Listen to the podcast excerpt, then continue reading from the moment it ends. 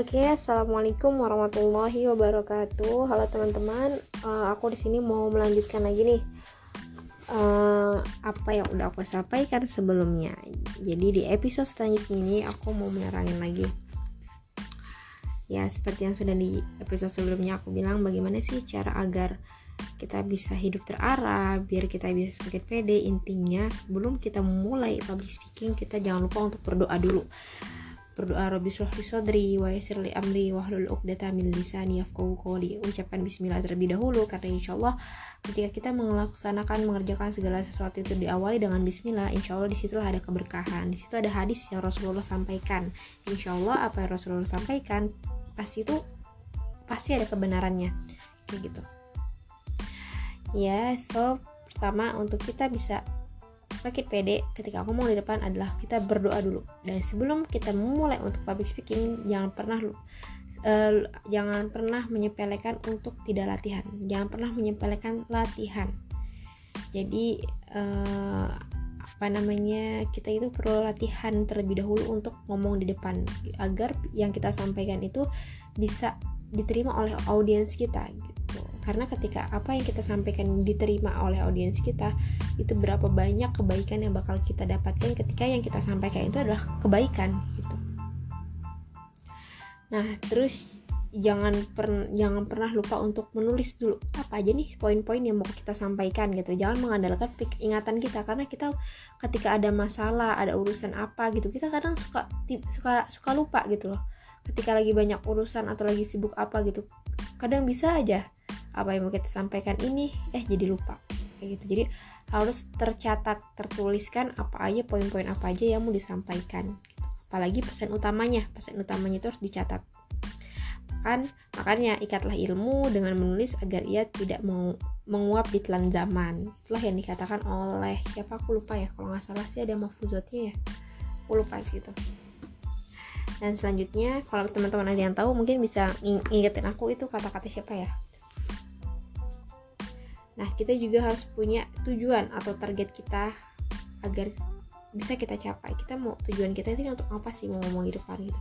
Target sasaran kita nih apa gitu dan dan jangan pernah lupa juga nih untuk connecting hubungan kita dengan Allah. Jadi ketika hubungan seorang hamba itu dekat dengan Allah, insya Allah segala urusan itu bakal dimudahin gitu loh. Dan uh, untuk kita bisa pede ngomong di depan itu salah satunya itu kita harus banyak materi atau bahan yang mau kita sampaikan. Kalau nggak punya bahan kita bingung mau nyampein apa. Makanya ketika kita ingin mengenal dunia maka bacalah. Tapi ketika kita ingin dunia mengenal kita maka menulislah gitu. Kalau kita ingin dikenal dunia ya menulis. Tapi kalau kita mau pengen mengetahui bagaimana sih keadaan dunia sekarang bagaimana sih untuk mengubah dunia ini ya maka membacalah gitu. Jika kita ingin mengubah manusia mengubah orang kita bisa dengan berbicara dengan komunikasi atau dengan menulis. Nah kalau ditanya nih apa sih ide kita yang sudah sampai ke masyarakat? Apa sih yang e, masyarakat terima dari ide-ide kita gitu? Apa yang sudah kita kontribusikan untuk mereka? Nah itu pertanyaan banget ya buat buat diri aku juga gitu. Nah terus kak Kusnan kemarin itu sempat bilang tentang zabat uh, beliau itu sempat uh, takut dengan sesuatu apa zabat. Aku bingung ya apa sih maksudnya zabat itu? Dan ternyata ketika aku searching di YouTube keluar tuh zabat. Yang keluar tuh cuman kajian Ustadz Budi Asari doang. Yang lainnya tuh cuman kayak musik kayak nggak jelas deh. Pokoknya bukan intinya bukan bukan seputar tentang keilmuan kayak gitu gitu tentang apa namanya tentang keislaman bukan.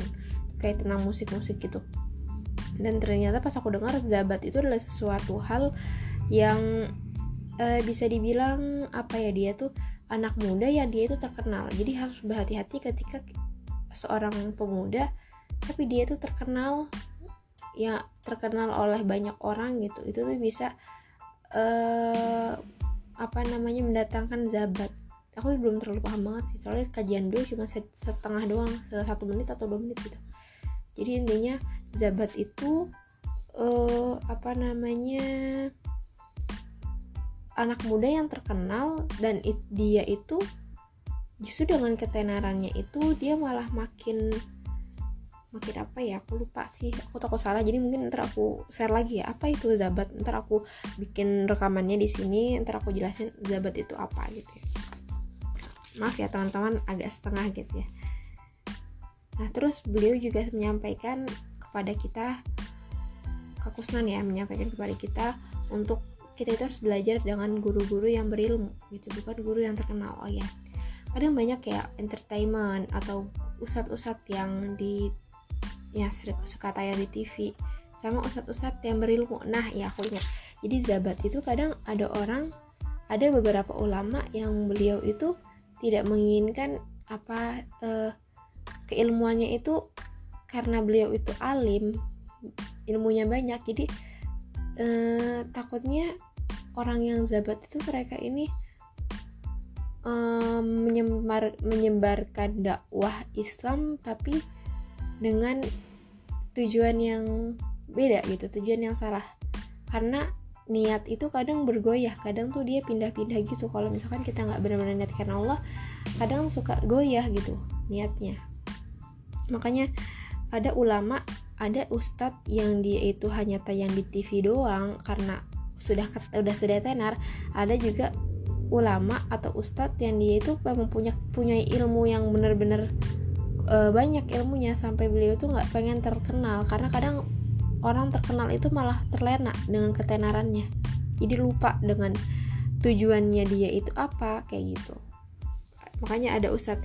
Makanya beliau itu mengajar ustadz kahas kah kakos itu ngajarin kita untuk jangan cari ustadz ya apa nama ustadz. Jangan jangan cari ustadz yang ustadz karena ketenarannya gitu lah tapi carilah ustadz yang dia itu benar-benar memiliki ilmu gitu. Memiliki ilmu yang banyak gitu. Nah lanjut ya teman-teman. Jangan lupa ketika kita presentasi atau kita ngomong di depan itu tulis presentasinya itu apa yang mau diomongin. Ide ide presentasi atau apa yang mau kita omongin ya. Terus beliau juga mau ngomongin tentang membaca mengamati mendengar menghayal mengalami. Jadi intinya materi yang kita uh, buat itu harus terstruktural ya. Goalnya untuk apa? Terus realistik atau op option. Connect uh, pokoknya intinya ketika kita kita pengen, pengen ngomong di depan pengen mempresentasikan sesuatu itu kita itu harus membaca lebih dahulu membaca dulu mengamati atau atau mengamati uh, apa namanya karya-karya ilmiah atau bisa mendengar podcast gitu apalah segala macam gitu ya. Terus bagaimana nih biar goal kita itu bisa tercapai intinya target. Kita harus punya target dan nggak boleh ragu karena seorang hamba itu Allah itu tergantung bagaimana prasangka hambanya. Kalau hambanya aja ragu ya gimana? Allah mau percaya dengan kita gitu loh. Allah bagaimana bagaimana Allah mau mengabulkan apa yang kita inginkan? Kayak gitu. Ya jadi jangan pernah ragu. Keraguan-raguan itu adalah dari syaitan. Makanya ketika kita bingung kita bimbang di antara dua pilihan pilihan yang baik atau yang buruk udah jelas-jelas kita harus memilih yang baik. Tapi ketika pilihan itu adalah sama-sama baik makanya kita diperlu di, dianjurkan untuk istihoroh tapi kalau memang kemaksiatan atau buruk dan baik tetap harus pilih yang baik. Tapi kalau dua-duanya ragu lebih baik ditinggalkan karena itu masuknya ke syubhat kayak gitu. Nah terus jangan lupa ketika kita mau ngomong di depan kita presentasi kayak gitu ya segala macam. Jangan lupa kita itu buat roadmap. Apa itu? Jadi ditulis no. Tujuan presentasi apa sih? Uh, kita itu mau presentasi itu tujuannya untuk apa? Misalnya untuk berharap mengharapkan untuk perubahan para audiens untuk uh, menjadi uh, apa namanya audiens audiens yang taat kepada Allah misalnya. Nah terus kita juga harus tahu nih audiensnya ini orang-orangnya seperti apa sih gitu.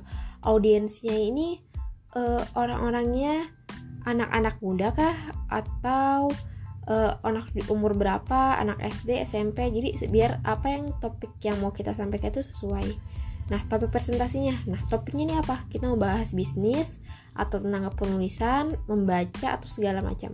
Nah, pesan utama misalnya pesan utamanya apa nih pesan utama ini harus kita ulang-ulang terus pesan utama dari inti misalnya tentang membaca berarti pesan utamanya uh, jangan pernah uh, jangan pernah lelah untuk membaca. Karena ketika kita membaca kita akan mengenal dunia gitu. Ketika kita tidak ketika kita apa ingin mengenal dunia maka bacalah gitu. Intinya pesan utama dari apa yang kita presentasikan itu apa? Biar mereka itu keluar dari ruangan itu enggak tadi ngomongin apa aja sih? Pesan utamanya apa ya? Gitu. Enggak apa ya? Enggak enggak mm, abstrak gitu. Tapi ada pesan utama yang disampaikan oleh mentor itu kalian itu harus kayak gini gitu loh. Kalian itu harus seperti ini gitu.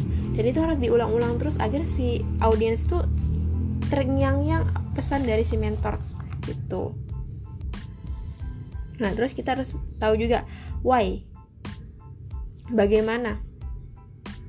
Bagaimana uh, sorry why itu kenapa ya? Kenapa sih kita itu ngambil judul ini? Ada apa sih dengan dengan materi ini gitu what Nah, what itu apa?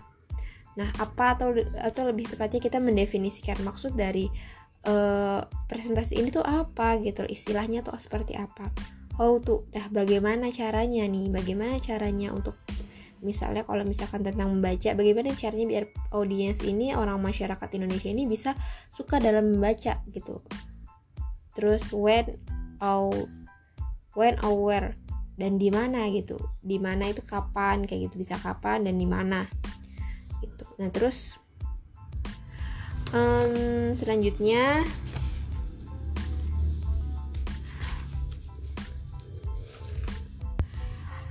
sedikit menambahkan lagi ya tentang why.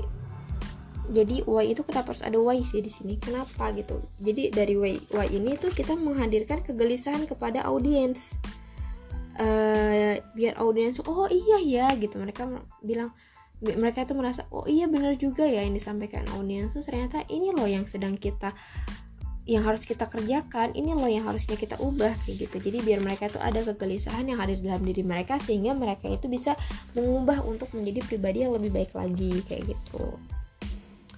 Nah terus intinya ketika kita menginginkan agar impian kita bisa tercapai jangan pernah lupa untuk bagaimana sholat wajib kita.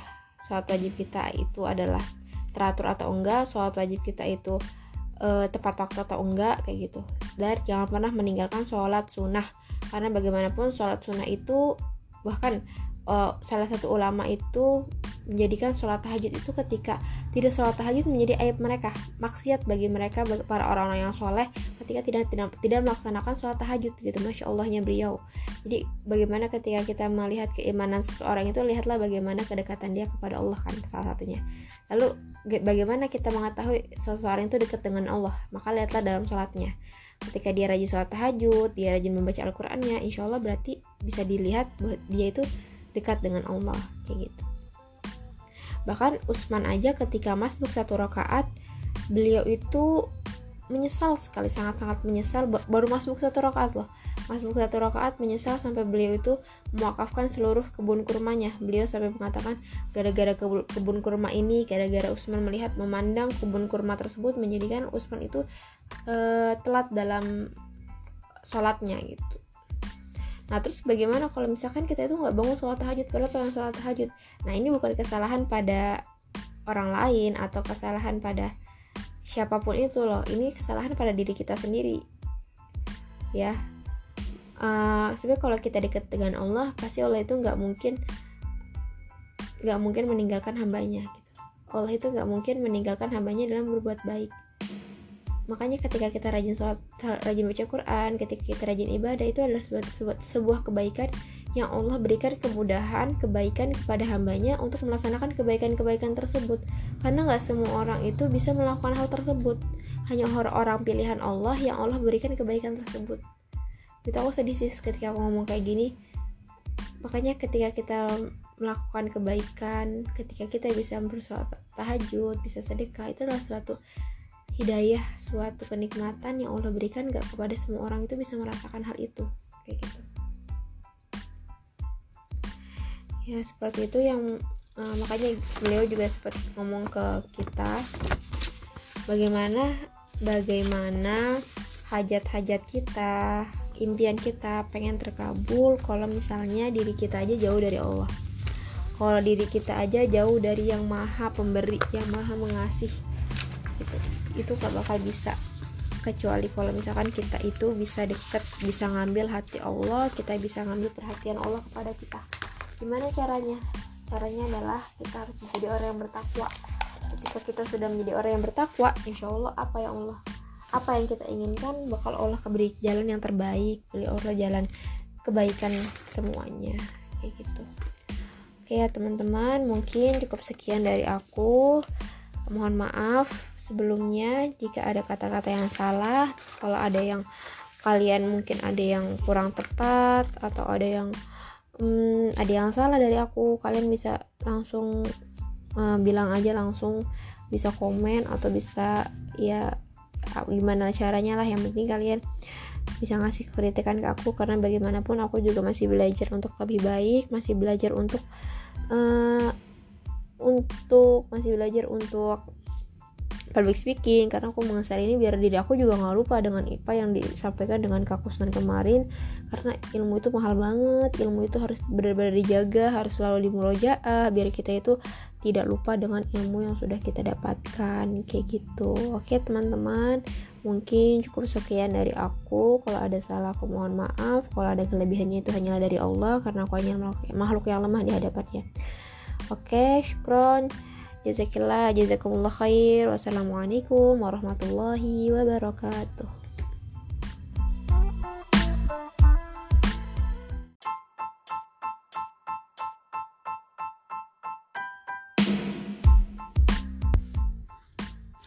Oke, okay, assalamualaikum warahmatullahi wabarakatuh. Halo teman-teman, uh, aku di sini mau melanjutkan lagi nih uh, apa yang udah aku sampaikan sebelumnya. Jadi di episode selanjutnya ini aku mau menerangin lagi. Ya seperti yang sudah di episode sebelumnya aku bilang bagaimana sih cara agar kita bisa hidup terarah biar kita bisa semakin pede intinya sebelum kita memulai public speaking kita jangan lupa untuk berdoa dulu berdoa Rabbi syrah li sadri wa yassir li amri wa hlul 'uqdatam min lisani yafqahu qawli. Ucapkan bismillah terlebih dahulu karena insyaallah ketika kita melaksanakan mengerjakan segala sesuatu itu diawali dengan bismillah insyaallah di situlah ada keberkahan. Di situ ada hadis yang Rasulullah sampaikan. Insyaallah apa yang Rasulullah sampaikan pasti itu pasti ada kebenarannya. Kayak gitu. Ya so pertama untuk kita bisa semakin pede ketika ngomong di depan adalah kita berdoa dulu. Dan sebelum kita memulai untuk public speaking jangan pernah uh, jangan pernah menyepelekan untuk tidak latihan. Jangan pernah menyepelekan latihan. Jadi uh, apa namanya kita itu perlu latihan terlebih dahulu untuk ngomong di depan agar yang kita sampaikan itu bisa diterima oleh audiens kita karena ketika apa yang kita sampaikan diterima oleh audiens kita itu berapa banyak kebaikan yang bakal kita dapatkan ketika yang kita sampaikan itu adalah kebaikan gitu. Nah terus jangan per, jangan pernah lupa untuk menulis dulu apa aja nih poin-poin yang mau kita sampaikan gitu. Jangan mengandalkan ingatan kita karena kita ketika ada masalah ada urusan apa gitu kita kadang suka suka suka lupa gitu loh ketika lagi banyak urusan atau lagi sibuk apa gitu kadang bisa aja apa yang mau kita sampaikan ini eh jadi lupa kayak gitu. Jadi harus tercatat tertuliskan apa aja poin-poin apa aja yang mau disampaikan gitu. apalagi pesan utamanya pesan utamanya itu harus dicatat. Kan makanya ikatlah ilmu dengan menulis agar ia tidak menguap di telan zaman. Itulah yang dikatakan oleh siapa? Aku lupa ya kalau nggak salah sih ada mafuzotnya ya. Aku lupa sih itu dan selanjutnya kalau teman-teman ada yang tahu mungkin bisa ingetin aku itu kata-kata siapa ya Nah, kita juga harus punya tujuan atau target kita agar bisa kita capai. Kita mau tujuan kita ini untuk apa sih mau ngomong di depan gitu. Target sasaran kita nih apa gitu. Nah, dan jangan pernah lupa juga nih untuk connecting hubungan kita dengan Allah.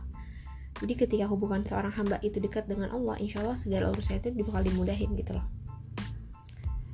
Dan uh, untuk kita bisa pede ngomong di depan itu salah satunya itu kita harus banyak materi atau bahan yang mau kita sampaikan. Kalau nggak punya bahan kita bingung mau nyampein apa. Makanya ketika kita ingin mengenal dunia maka bacalah. Tapi ketika kita ingin dunia mengenal kita maka menulislah gitu. Kalau kita ingin dikenal dunia ya menulis. Tapi kalau kita mau pengen mengetahui bagaimana sih keadaan dunia sekarang bagaimana sih untuk mengubah dunia ini. Ya maka membacalah gitu. Jika kita ingin mengubah manusia mengubah orang kita bisa dengan berbicara dengan komunikasi atau dengan menulis. Nah kalau ditanya nih apa sih ide kita yang sudah sampai ke masyarakat? Apa sih yang e, masyarakat terima dari ide-ide kita gitu? Apa yang sudah kita kontribusikan untuk mereka nah itu pertanyaan banget ya buat buat diri aku juga gitu. nah terus kak Kusnan kemarin itu sempat bilang tentang zabat. Uh, beliau itu sempat uh, takut dengan sesuatu apa zabat. Aku bingung ya apa sih maksudnya zabat itu? Dan ternyata ketika aku searching di YouTube keluar tuh zabat. Yang keluar tuh cuman kajian Ustadz Budi Asari doang. Yang lainnya tuh cuman kayak musik kayak nggak jelas deh. Pokoknya bukan intinya bukan bukan seputar tentang keilmuan kayak gitu gitu tentang apa namanya tentang keislaman bukan. Kayak tentang musik-musik gitu. Dan ternyata pas aku dengar zabat itu adalah sesuatu hal yang uh, bisa dibilang apa ya dia tuh anak muda yang dia itu terkenal. Jadi harus berhati-hati ketika seorang pemuda tapi dia itu terkenal ya terkenal oleh banyak orang gitu. Itu tuh bisa uh, apa namanya mendatangkan zabat aku belum terlalu paham banget sih soalnya kajian dulu cuma setengah doang satu menit atau dua menit gitu. Jadi intinya zabat itu uh, apa namanya anak muda yang terkenal dan it, dia itu justru dengan ketenarannya itu dia malah makin makin apa ya aku lupa sih aku takut salah. Jadi mungkin ntar aku share lagi ya apa itu zabat? Ntar aku bikin rekamannya di sini ntar aku jelasin zabat itu apa gitu ya maaf ya teman-teman agak setengah gitu ya. Nah terus beliau juga menyampaikan kepada kita Kakusnan ya menyampaikan kepada kita untuk kita itu harus belajar dengan guru-guru yang berilmu gitu bukan guru yang terkenal oh ya kadang banyak ya entertainment atau usat-usat yang di ya suka tayang di TV sama usat-usat yang berilmu. Nah ya aku ingat. Jadi zabat itu kadang ada orang ada beberapa ulama yang beliau itu tidak menginginkan apa uh, keilmuannya itu karena beliau itu alim ilmunya banyak. Jadi uh, takutnya orang yang zabat itu mereka ini um, menyebar menyebarkan dakwah Islam tapi dengan tujuan yang beda gitu tujuan yang salah. Karena niat itu kadang bergoyah kadang tuh dia pindah-pindah gitu. Kalau misalkan kita nggak benar-benar niat karena Allah kadang suka goyah gitu niatnya. Makanya ada ulama ada ustadz yang dia itu hanya tayang di TV doang karena sudah udah sudah tenar. Ada juga ulama atau ustadz yang dia itu memang punya ilmu yang benar-benar e, banyak ilmunya. Sampai beliau tuh nggak pengen terkenal. Karena kadang orang terkenal itu malah terlena dengan ketenarannya. Jadi lupa dengan tujuannya dia itu apa kayak gitu. Makanya ada ustadz makanya beliau itu mengajar ustadz kahas kah kakos itu ngajarin kita untuk jangan cari ustadz ya apa nama ustadz jangan jangan cari ustadz yang ustadz karena ketenarannya gitu lah. Tapi carilah ustadz yang dia itu benar-benar memiliki ilmu gitu. Memiliki ilmu yang banyak gitu. Nah lanjut ya teman-teman jangan lupa ketika kita presentasi atau kita ngomong di depan itu tulis presentasinya itu apa yang mau diomongin. Ide ide presentasi atau apa yang mau kita omongin ya. Terus beliau juga mau ngomongin tentang membaca mengamati mendengar menghayal mengalami. Jadi intinya materi yang kita uh, buat itu harus terstruktural ya. Goalnya untuk apa terus realistik atau op option. Connect uh, pokoknya intinya ketika kita kita pengen pengen ngomong di depan pengen mempresentasikan sesuatu itu kita itu harus membaca lebih dahulu membaca dulu mengamati atau atau mengamati uh, apa namanya karya-karya ilmiah atau bisa mendengar podcast gitu apalah segala macam kayak gitu ya terus bagaimana nih biar goal kita itu bisa tercapai? Intinya target kita harus punya target dan nggak boleh ragu karena seorang hamba itu Allah itu tergantung bagaimana prasangka hambanya. Kalau hambanya aja ragu ya gimana? Allah mau percaya dengan kita gitu loh. Allah bagaimana bagaimana Allah mau mengabulkan apa yang kita inginkan? Kayak gitu. Ya jadi jangan pernah ragu.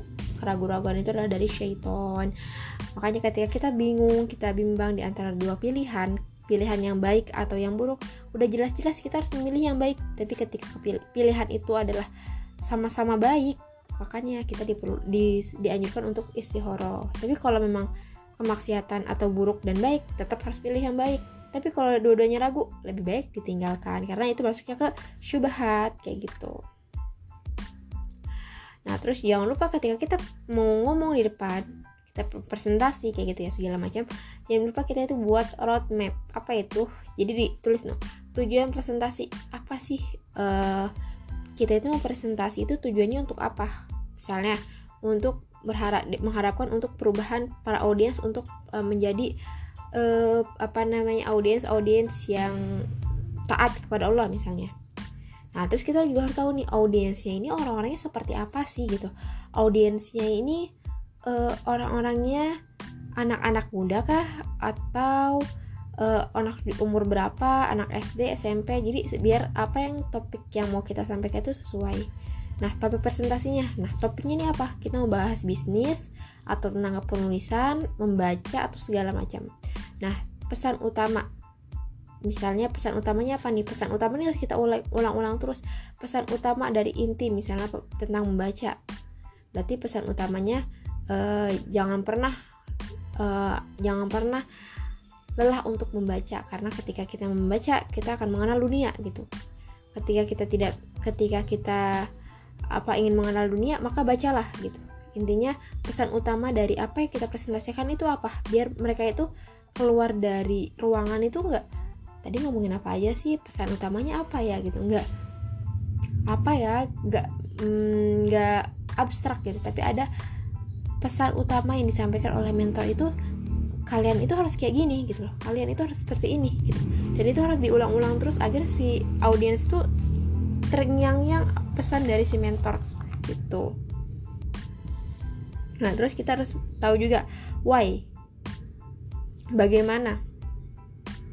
Bagaimana uh, sorry why itu kenapa ya? Kenapa sih kita itu ngambil judul ini? Ada apa sih dengan dengan materi ini gitu what Nah, what itu apa?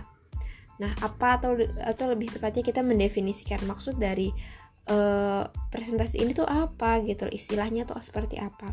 How to, nah bagaimana caranya nih? Bagaimana caranya untuk misalnya kalau misalkan tentang membaca, bagaimana caranya biar audiens ini orang masyarakat Indonesia ini bisa suka dalam membaca gitu. Terus when or when or where dan di mana gitu. Di mana itu kapan kayak gitu bisa kapan dan di mana.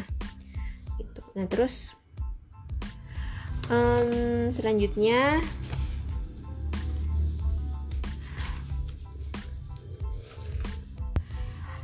sedikit menambahkan lagi ya tentang why. Jadi why itu kenapa harus ada why sih di sini? Kenapa gitu? Jadi dari why why ini tuh kita menghadirkan kegelisahan kepada audiens uh, biar audiens oh iya ya gitu. Mereka bilang mereka itu merasa oh iya benar juga ya yang disampaikan audiens. Tuh ternyata ini loh yang sedang kita yang harus kita kerjakan ini loh yang harusnya kita ubah kayak gitu. Jadi biar mereka itu ada kegelisahan yang hadir dalam diri mereka sehingga mereka itu bisa mengubah untuk menjadi pribadi yang lebih baik lagi kayak gitu. Nah terus intinya ketika kita menginginkan agar impian kita bisa tercapai jangan pernah lupa untuk bagaimana sholat wajib kita. Sholat wajib kita itu adalah teratur atau enggak sholat wajib kita itu e, tepat waktu atau enggak kayak gitu. Dan jangan pernah meninggalkan sholat sunnah karena bagaimanapun sholat sunnah itu bahkan uh, salah satu ulama itu menjadikan sholat tahajud itu ketika tidak sholat tahajud menjadi aib mereka maksiat bagi mereka bagi para orang-orang yang soleh ketika tidak tidak tidak melaksanakan sholat tahajud gitu masya allahnya beliau.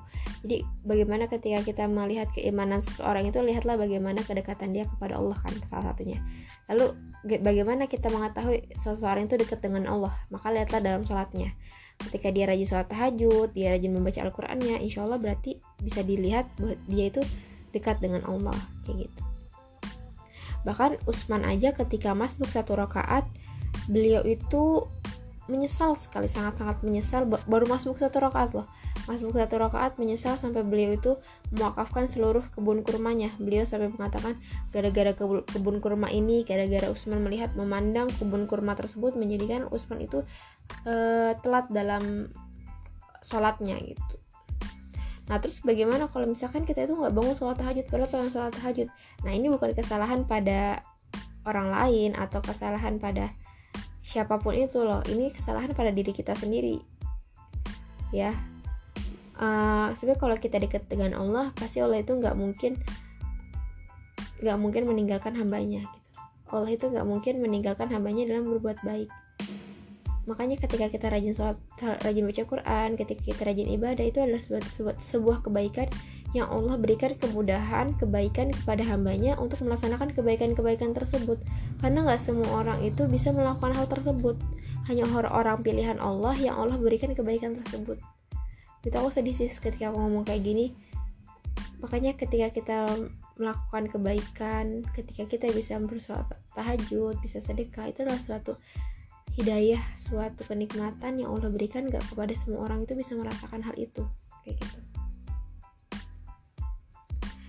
Ya seperti itu yang uh, makanya beliau juga sempat ngomong ke kita bagaimana bagaimana hajat-hajat kita impian kita pengen terkabul kalau misalnya diri kita aja jauh dari Allah. Kalau diri kita aja jauh dari yang maha pemberi yang maha mengasih gitu itu gak bakal bisa. Kecuali kalau misalkan kita itu bisa deket bisa ngambil hati Allah kita bisa ngambil perhatian Allah kepada kita. Gimana caranya? Caranya adalah kita harus menjadi orang yang bertakwa. Ketika kita sudah menjadi orang yang bertakwa insya Allah apa yang Allah apa yang kita inginkan bakal Allah beri jalan yang terbaik beri Allah jalan kebaikan semuanya. Kayak gitu. Oke ya teman-teman mungkin cukup sekian dari aku. Mohon maaf sebelumnya jika ada kata-kata yang salah kalau ada yang kalian mungkin ada yang kurang tepat atau ada yang hmm, ada yang salah dari aku kalian bisa langsung uh, bilang aja langsung bisa komen atau bisa ya gimana caranya lah yang penting kalian bisa ngasih kritikan ke aku karena bagaimanapun aku juga masih belajar untuk lebih baik masih belajar untuk uh, untuk masih belajar untuk public speaking karena aku mengasah ini biar diri aku juga nggak lupa dengan IPA yang disampaikan dengan kakusan kemarin. Karena ilmu itu mahal banget ilmu itu harus benar-benar dijaga harus selalu dimurojaah biar kita itu tidak lupa dengan ilmu yang sudah kita dapatkan kayak gitu. Oke teman-teman mungkin cukup sekian dari aku. Kalau ada salah aku mohon maaf. Kalau ada kelebihannya itu hanyalah dari Allah karena aku hanya makhluk yang lemah di hadapannya. Oke, syukron. Jazakillah, jazakumullah khair. Wassalamualaikum warahmatullahi wabarakatuh.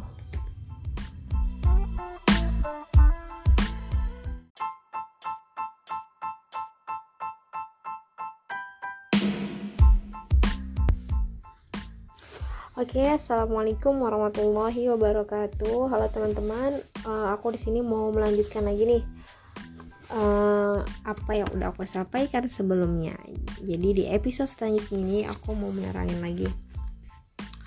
Ya, seperti yang sudah di episode sebelumnya aku bilang bagaimana sih cara agar kita bisa hidup terarah, biar kita bisa semakin pede. Intinya sebelum kita memulai public speaking, kita jangan lupa untuk berdoa dulu berdoa Rabbi shrah li wa yassir li amri wahlul 'uqdatam min lisani yafqahu qawli. Ucapkan bismillah terlebih dahulu karena insyaallah ketika kita melaksanakan mengerjakan segala sesuatu itu diawali dengan bismillah insyaallah di situlah ada keberkahan. Di situ ada hadis yang Rasulullah sampaikan. Insyaallah apa yang Rasulullah sampaikan pasti itu pasti ada kebenarannya. Kayak gitu. Ya so pertama untuk kita bisa semakin pede ketika ngomong di depan adalah kita berdoa dulu. Dan sebelum kita memulai untuk public speaking jangan pernah uh, jangan pernah menyepelekan untuk tidak latihan. Jangan pernah menyepelekan latihan. Jadi uh, apa namanya kita itu perlu latihan terlebih dahulu untuk ngomong di depan agar yang kita sampaikan itu bisa diterima oleh audiens kita gitu karena ketika apa yang kita sampaikan diterima oleh audiens kita itu berapa banyak kebaikan yang bakal kita dapatkan ketika yang kita sampaikan itu adalah kebaikan gitu. Nah terus jangan per, jangan pernah lupa untuk menulis dulu apa aja nih poin-poin yang mau kita sampaikan gitu. Jangan mengandalkan ingatan kita karena kita ketika ada masalah ada urusan apa gitu kita kadang suka suka suka lupa gitu loh ketika lagi banyak urusan atau lagi sibuk apa gitu kadang bisa aja apa yang mau kita sampaikan ini eh jadi lupa. Kayak gitu. Jadi harus tercatat tertuliskan apa aja poin-poin apa aja yang mau disampaikan. Apalagi pesan utamanya. Pesan utamanya itu harus dicatat. Kan makanya ikatlah ilmu dengan menulis agar ia tidak menguap di telan zaman. Itulah yang dikatakan oleh siapa? Aku lupa ya. Kalau nggak salah sih ada mafuzotnya ya. Aku lupa sih itu dan selanjutnya kalau teman-teman ada yang tahu mungkin bisa ngingetin aku itu kata-kata siapa ya? Nah kita juga harus punya tujuan atau target kita agar bisa kita capai. Kita mau tujuan kita ini untuk apa sih mau ngomong di depan gitu? Target sasaran kita nih apa gitu? Nah dan jangan pernah lupa juga nih untuk connecting hubungan kita dengan Allah. Jadi ketika hubungan seorang hamba itu dekat dengan Allah insya Allah segala urusan itu bakal dimudahin gitu loh. Dan uh, untuk kita bisa pede ngomong di depan itu salah satunya itu kita harus banyak materi atau bahan yang mau kita sampaikan.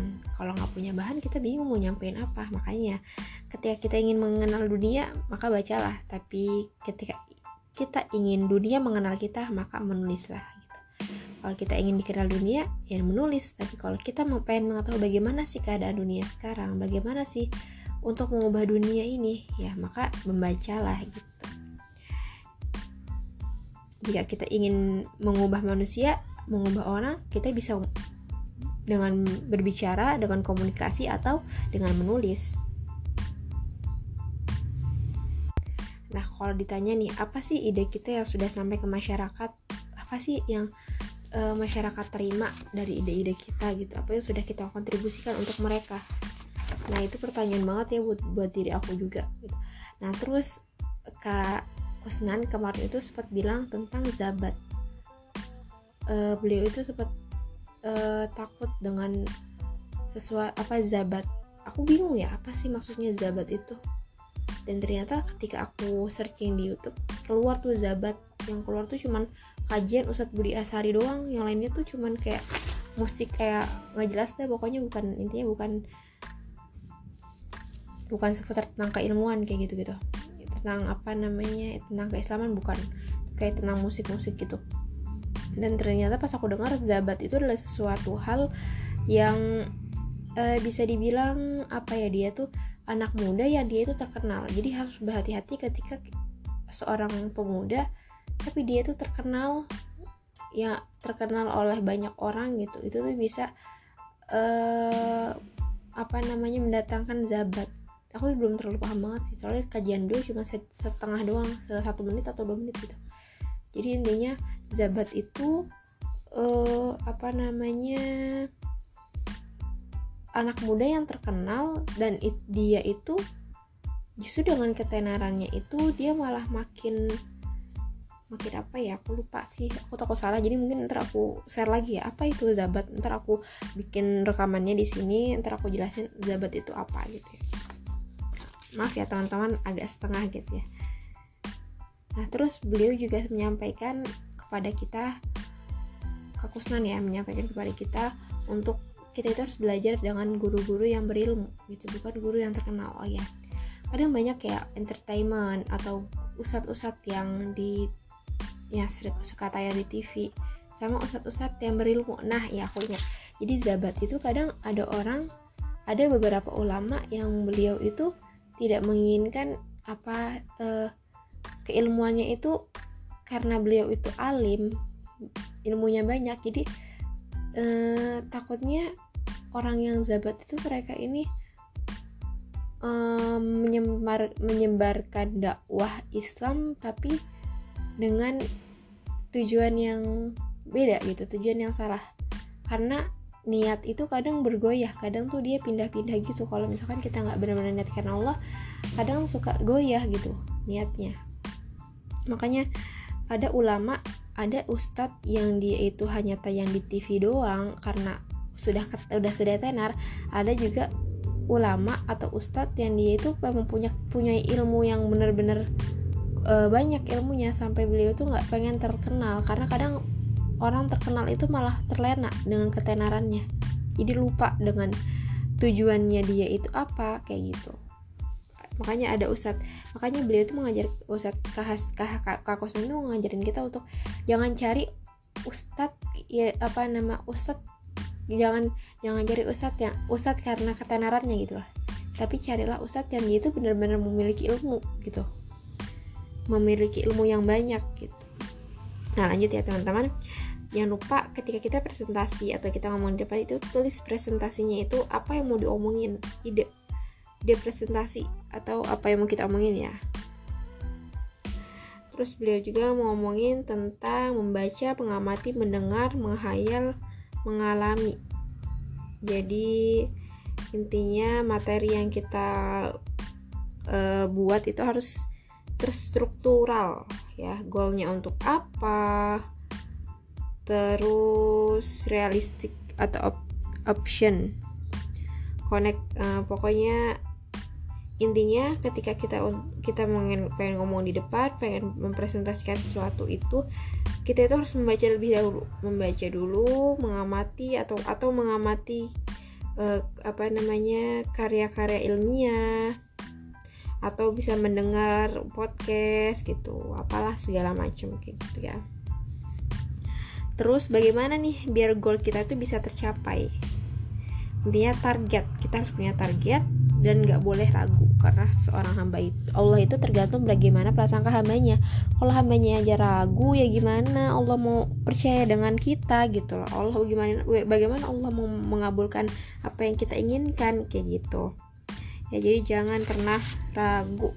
Keraguan-raguan itu adalah dari syaitan Makanya ketika kita bingung, kita bimbang di antara dua pilihan, pilihan yang baik atau yang buruk, udah jelas-jelas kita harus memilih yang baik. Tapi ketika pilihan itu adalah sama-sama baik, makanya kita diperlu, di, dianjurkan untuk istihoroh. Tapi kalau memang kemaksiatan atau buruk dan baik, tetap harus pilih yang baik. Tapi kalau dua-duanya ragu, lebih baik ditinggalkan karena itu masuknya ke syubhat kayak gitu. Nah, terus jangan lupa ketika kita mau ngomong di depan, kita presentasi kayak gitu ya segala macam. Jangan lupa kita itu buat roadmap apa itu? Jadi ditulis no. Tujuan presentasi apa sih? Uh, kita itu mau presentasi itu tujuannya untuk apa? Misalnya untuk berharap mengharapkan untuk perubahan para audiens untuk uh, menjadi uh, apa namanya audiens audiens yang taat kepada Allah misalnya. Nah, terus kita juga harus tahu nih audiensnya ini orang-orangnya seperti apa sih gitu. Audiensnya ini uh, orang-orangnya anak-anak muda kah? Atau uh, anak di umur berapa? Anak SD SMP jadi biar apa yang topik yang mau kita sampaikan itu sesuai. Nah topik presentasinya. Nah topiknya ini apa? Kita mau bahas bisnis atau tentang penulisan membaca atau segala macam. Nah pesan utama. Misalnya pesan utamanya apa nih? Pesan utama ini harus kita ulang-ulang terus. Pesan utama dari inti misalnya tentang membaca. Berarti pesan utamanya uh, jangan pernah uh, jangan pernah lelah untuk membaca. Karena ketika kita membaca kita akan mengenal dunia gitu. Ketika kita tidak ketika kita apa ingin mengenal dunia maka bacalah gitu. Intinya pesan utama dari apa yang kita presentasikan itu apa? Biar mereka itu keluar dari ruangan itu enggak tadi ngomongin apa aja sih? Pesan utamanya apa ya? Gitu. Enggak apa ya? Enggak enggak mm, abstrak gitu. Tapi ada pesan utama yang disampaikan oleh mentor itu kalian itu harus kayak gini gitu loh. Kalian itu harus seperti ini gitu. Dan itu harus diulang-ulang terus agar si audiens itu terngiang-ngiang pesan dari si mentor gitu. Nah terus kita harus tahu juga why? Bagaimana? Bagaimana uh, sorry why itu kenapa ya? Kenapa sih kita itu ngambil judul ini? Ada apa sih dengan dengan materi ini gitu. What nah what itu apa? Nah apa atau atau lebih tepatnya kita mendefinisikan maksud dari uh, presentasi ini tuh apa gitu istilahnya tuh seperti apa? How to nah bagaimana caranya nih? Bagaimana caranya untuk misalnya kalau misalkan tentang membaca bagaimana caranya biar audiens ini orang masyarakat Indonesia ini bisa suka dalam membaca gitu? Terus when or when or dan di mana gitu. Di mana itu kapan kayak gitu bisa kapan dan di mana. Gitu. Nah terus um, selanjutnya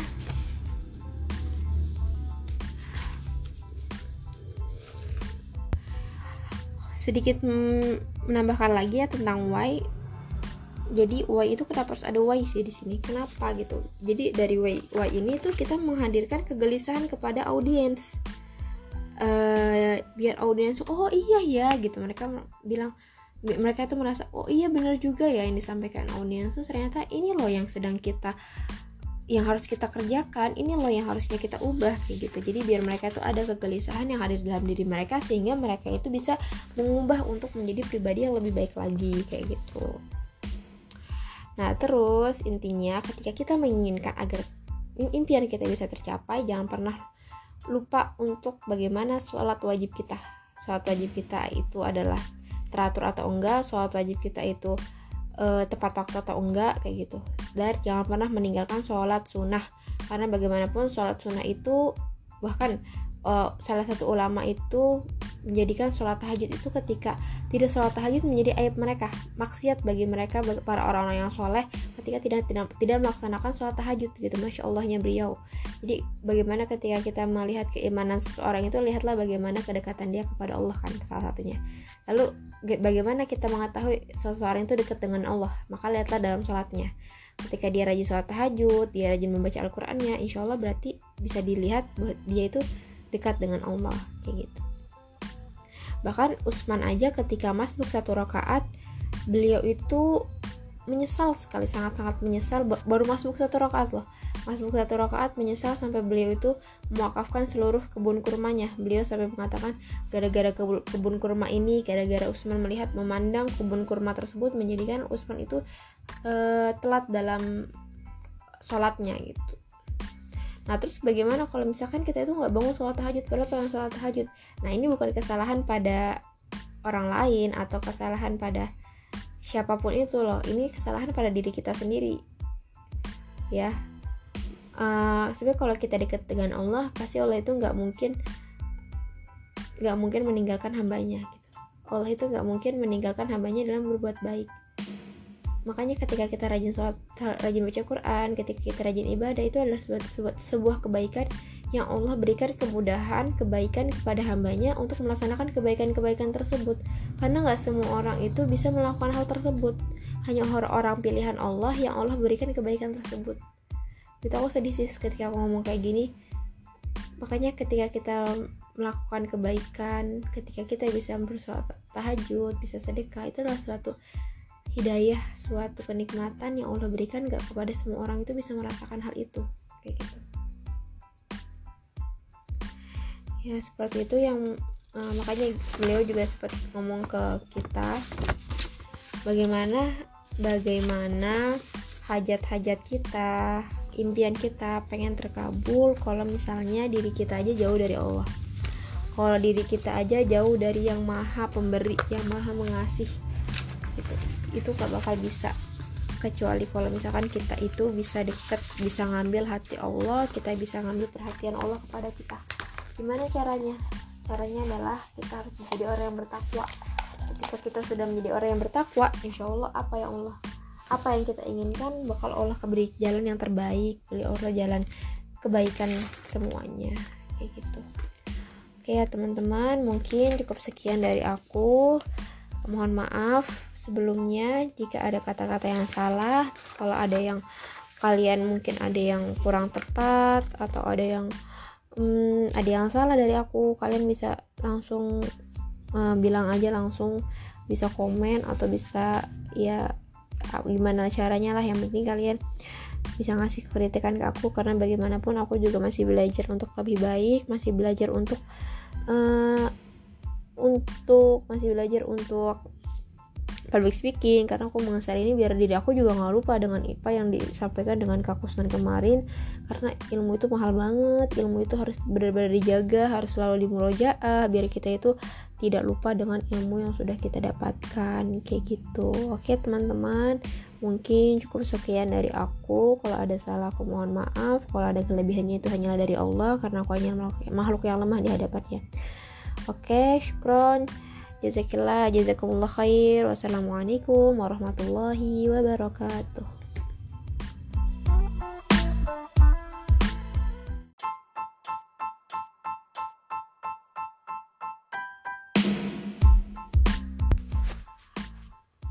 Banyak teman-teman yang terkadang kita salah pemahaman soal di mana Masjidil Aqsa. Bagian mana sih yang disebut dengan Masjidil Aqsa ketika kita melihat di tempat Masjidil Aqsa itu ada sebuah masjid yang berkubah dengan kubah kuning, kebanyakan orang-orang mengira bahwasannya kubah kuning tersebut adalah Masjidil Aqsa. Padahal sebenarnya kubah kuning itu adalah Masjid Kubatus Sakhroh gitu. Lalu ada juga masjid yang berkubah warna abu-abu gitu. Abu-abu dan ini disebut dengan Masjid Jami Al-Kibli. Al-Kibli, sorry terus di mana dong masjid uh, yang dimaksud dengan Masjidil Aqsa itu yang mana gitu? Ternyata sebenarnya Masjidil Aqsa itu adalah dinding-dinding yang mana dinding tersebut itu di dalamnya ada dua masjid tersebut. Masjidil uh, Masjid Masjid Kubatul Kubatul Sakhroh sama Masjid Jami Al Kibli nah dua-duanya ini berada dalam Masjidil Aqsa. Jadi sebenarnya yang dimaksud dengan Masjidil Aqsa adalah tempat uh, lingkungan tersebut. Bukan dimaksud dengan masjid tapi kalau kita bilang istilah sekarang itu seperti komplek. Kompleknya itu namanya Masjidil Aqsa gitu. Tapi untuk soal Masjid Jami Al-Kibli ini adalah sentral untuk orang-orang sholat di Masjidil Aqsa. Lalu kalau misalnya untuk Masjid Kubatus Sakhroh ini adalah sentralnya dari Masjidil Aqsa gitu. Jadi teman-teman jangan salah paham lagi ya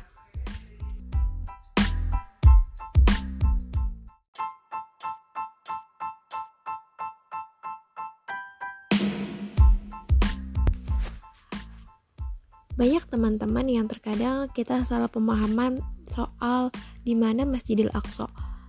Bagian mana sih yang disebut dengan Masjidil Aqsa?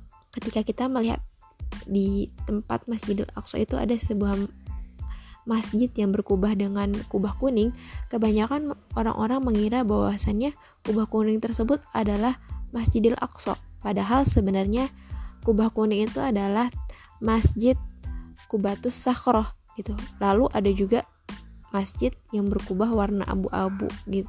Abu-abu dan ini disebut dengan Masjid Jami Al-Kibli. Al-Kibli, sorry. Terus di mana dong masjid uh, yang dimaksud dengan Masjidil Aqsa itu yang mana gitu?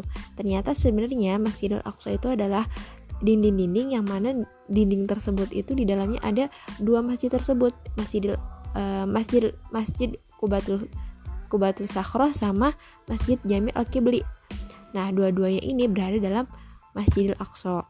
Jadi, sebenarnya yang dimaksud dengan Masjidil Aqsa adalah tempat e, lingkungan tersebut, bukan dimaksud dengan masjid, tapi kalau kita bilang istilah sekarang itu seperti komplek. Kompleknya itu namanya Masjidil Aqsa gitu. Tapi untuk soal Masjid Jami Al-Kibli ini adalah sentral untuk orang-orang sholat di Masjidil Aqsa. Lalu kalau misalnya untuk Masjid Kubatus Sakhroh ini adalah sentralnya dari Masjidil Aqsa gitu. Jadi teman-teman jangan salah paham lagi ya.